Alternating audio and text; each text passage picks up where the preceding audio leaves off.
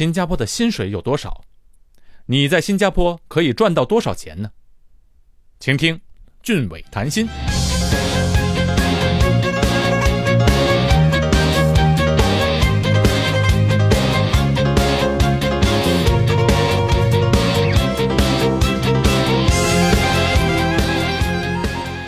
感谢各位收听俊伟谈心。前一期节目《新加坡各阶层收入一》播出后，得到了很多朋友们的鼓励，在这里先谢谢大家。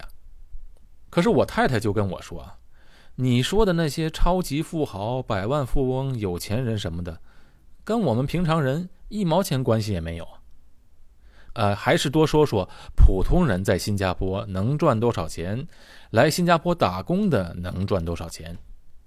好，这次啊，咱就说说像我这样的受薪阶层、升斗小民，在新加坡到底赚多少钱？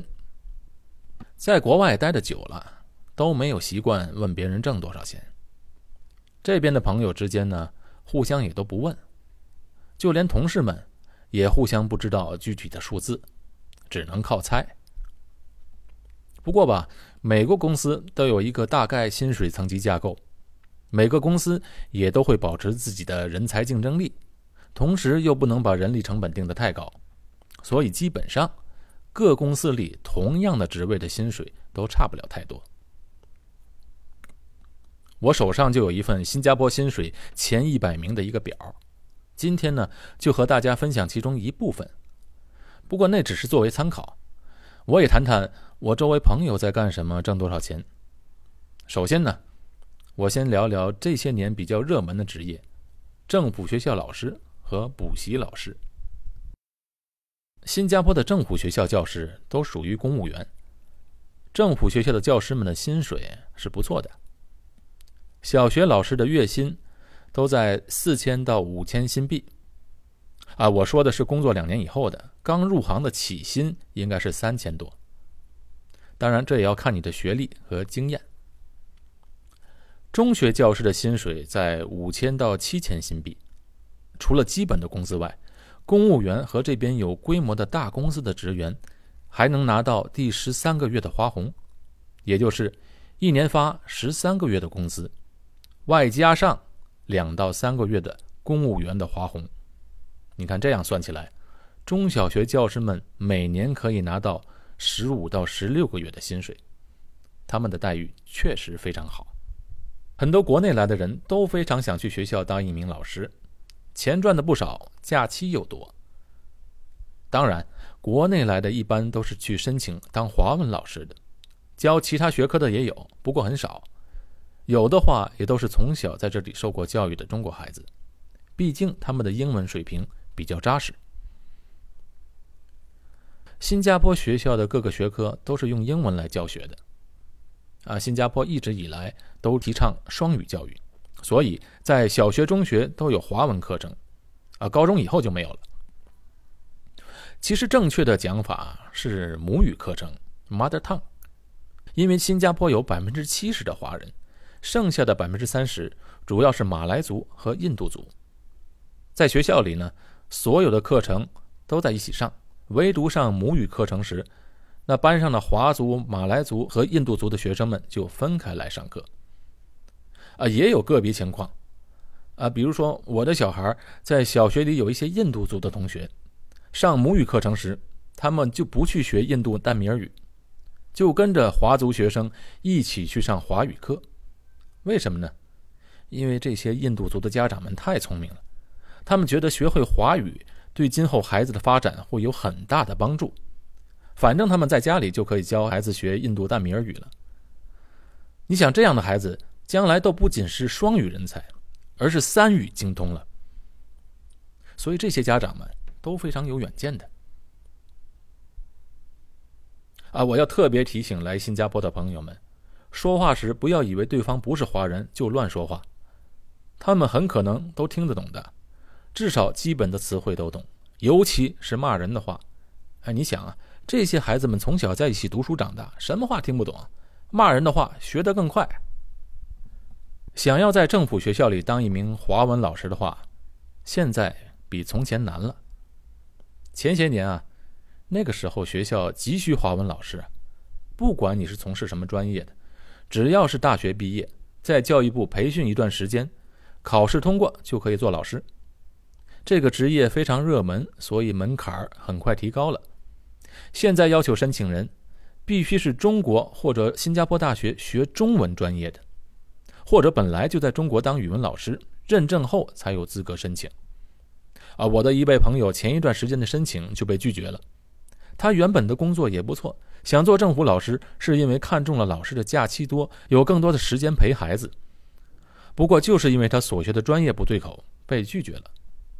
如果你很想做华文老师，政府的学校又进不去，也可以去一些私立的华文补习中心教课。新加坡的小学和中学这些年对华文成绩的要求很高，华文成绩不好会直接影响到升学。而新加坡的家长们的华文普遍都不好，汉语拼音都不会读，所以呢，从幼儿园开始，家长们就要把孩子送去补习中心。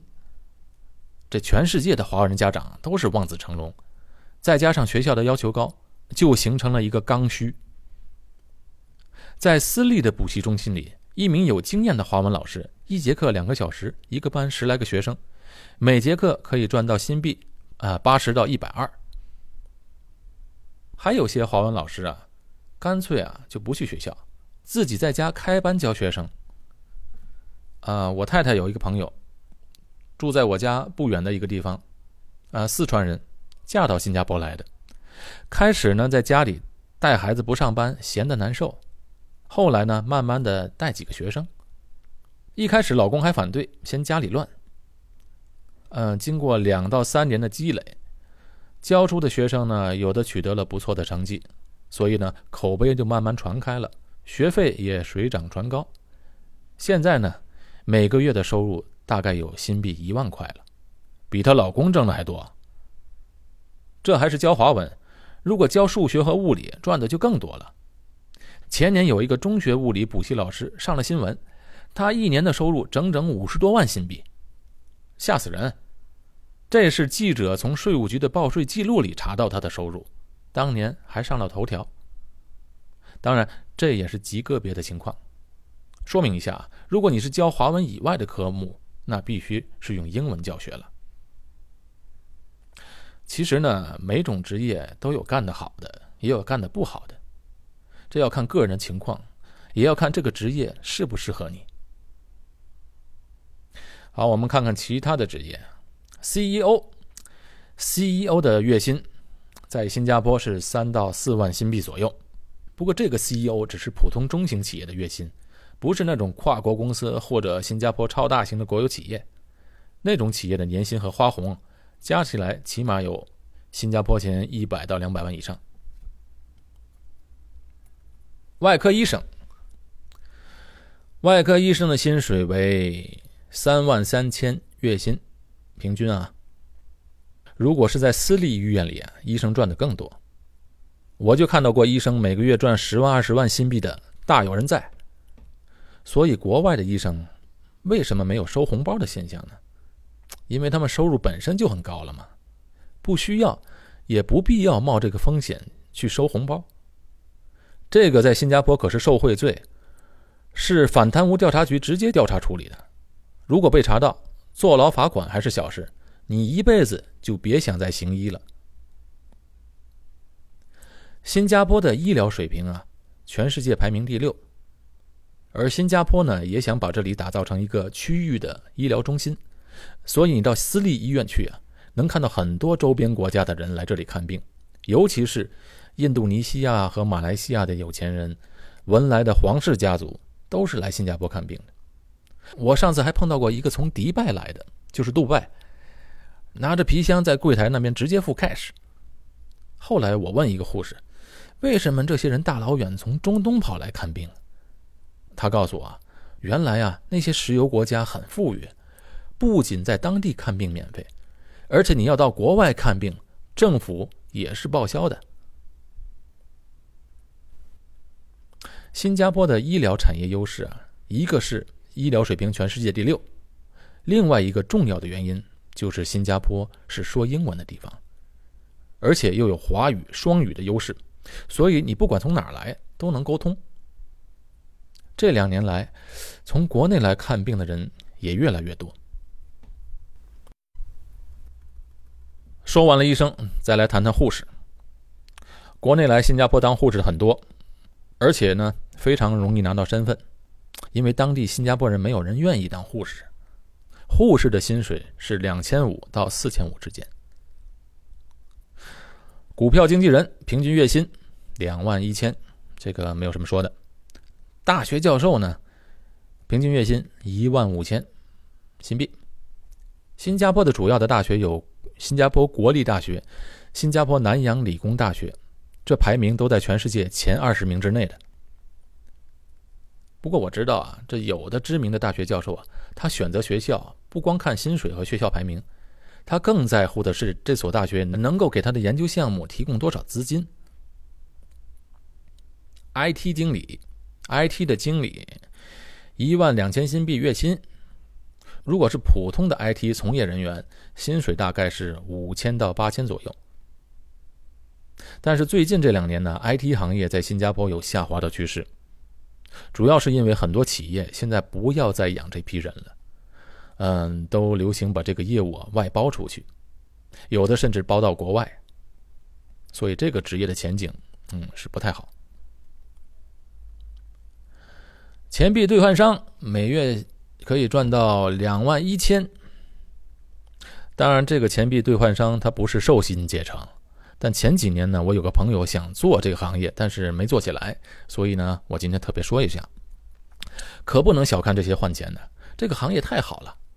一般的企业，你想啊，你要不就得生产东西，要不你就做贸易，也要买卖东西。你开个商店，起码也得进货吧。再不然呢，你是服务性的行业，比如你开个修车铺，也要提供服务的。这换钱的倒好，不用生产，不用存货，不用提供任何服务，你拿人民币美金来，他给你换成新币，就这么简单，把钱赚了。这个连租金都省了，一个小档口能站一个人进去就可以开业。如果能站三个人，那就算大生意了。而且啊，新加坡治安好啊，在新加坡做这行简直到了天堂，没听过在新加坡被打劫的。当然也出过问题，有一回一个钱币兑换商从马来西亚开车运马币到新加坡，结果在马来西亚和新加坡之间的海上长堤上被抢了。长堤呀，就是出了马来西亚的海关，还没到新加坡海关的那段路上。两个蒙面骑摩托的拿着枪，把兑换商的汽车玻璃哐的砸破，钱全被抢走，倒是没伤到人，换谁谁敢反抗啊？最可气的是啊，这两个抢劫的骑着摩托车大摇大摆的经过马来西亚海关和安全部队，扬长而去，没有人拦他们。当然，这里肯定是有预谋，并且知道底细的人干的。这个兑换商呢，被抢了，价值大概。一百多万新币吧，只能认倒霉了。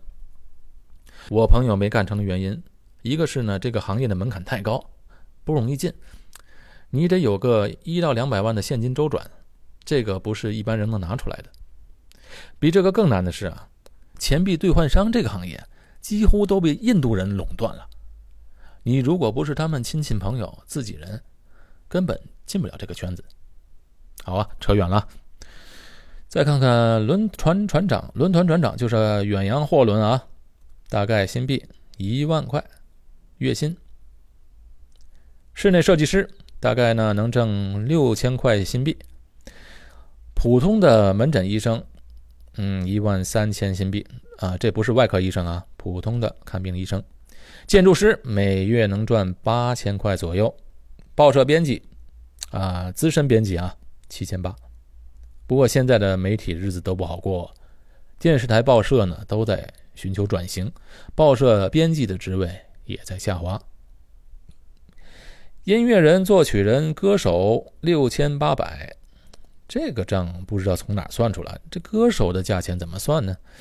可能是指啊那些在夜店的歌手吧。电子工程师六千块，保险经纪人四千五百块月薪。不过我认识的一些保险经纪人比这个赚得多。会计师五千块，会计师这个专业在新加坡是绝对不会失业的。因为这里啊是国际金融中心和财富管理中心，也是东南亚的会计结算中心。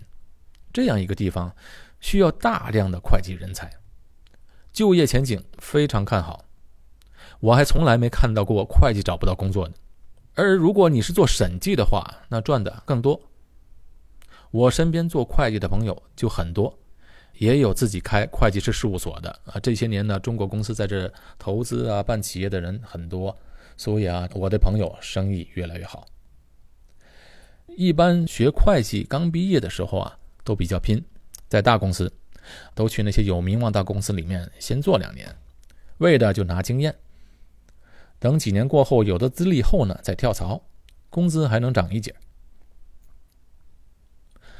中小型企业的技术人员，这些人大概能赚两千五到四千，看资历。要做秘书的话呢，秘书、文书、接电话什么的，一般能赚个两千五到三千五。假如你是没有大学学历，又想来新加坡工作赚钱的话，我也可以说一下，幼儿园老师两千块。呃，幼儿园老师是包吃不包住的。啊，木工呢，两千五左右；电焊工两千五左右；工厂的操作人员也是两千到两千五左右。这些工作呢，要靠加班才能赚到这个数。巴士司机一千八百，厨房的厨师。两千两百，餐厅服务员一千八百，理发师一千八百，售货员呢？呃，两千二左右，要看是哪里的售货员啊。如果是那种呃商场的售货员，你必须要会一些简单的英文，大概两千二左右。如果是那种简单的些，就是那种比较档次比较低的餐厅吧，啊，一般。不需要这么好的英文，大概有的挣一千五到两千之间。工地的杂工一千五到一千八，清洁工一千二，可以说清洁工在新加坡是赚的最低的最低的收入了。我要跟大家特别说一下，在工地上班的国内来的人，一般都是从事一些有技术的工种。没有技术的人一般也都不会来，因为什么呢？这边的企业都用那些孟加拉啊、印度的那些劳工，他们的薪水就非常低了。如果没有大学学历的人来新加坡赚钱呢，都是通过中介来找工作的。我知道有的人交中介费交两万到三万人民币的都有，这样的金额要做半年到一年才能赚回来，等于是半年到一年白做。我认识的有一些人呢，比较聪明，或者这些人啊本来就有朋友在新加坡，他们就通过朋友直接去找新加坡的中介申请工作准证，这样的话都至少省了国内那头的中介费了。好，这期俊伟谈心播放完毕，感谢大家的收听，下期见。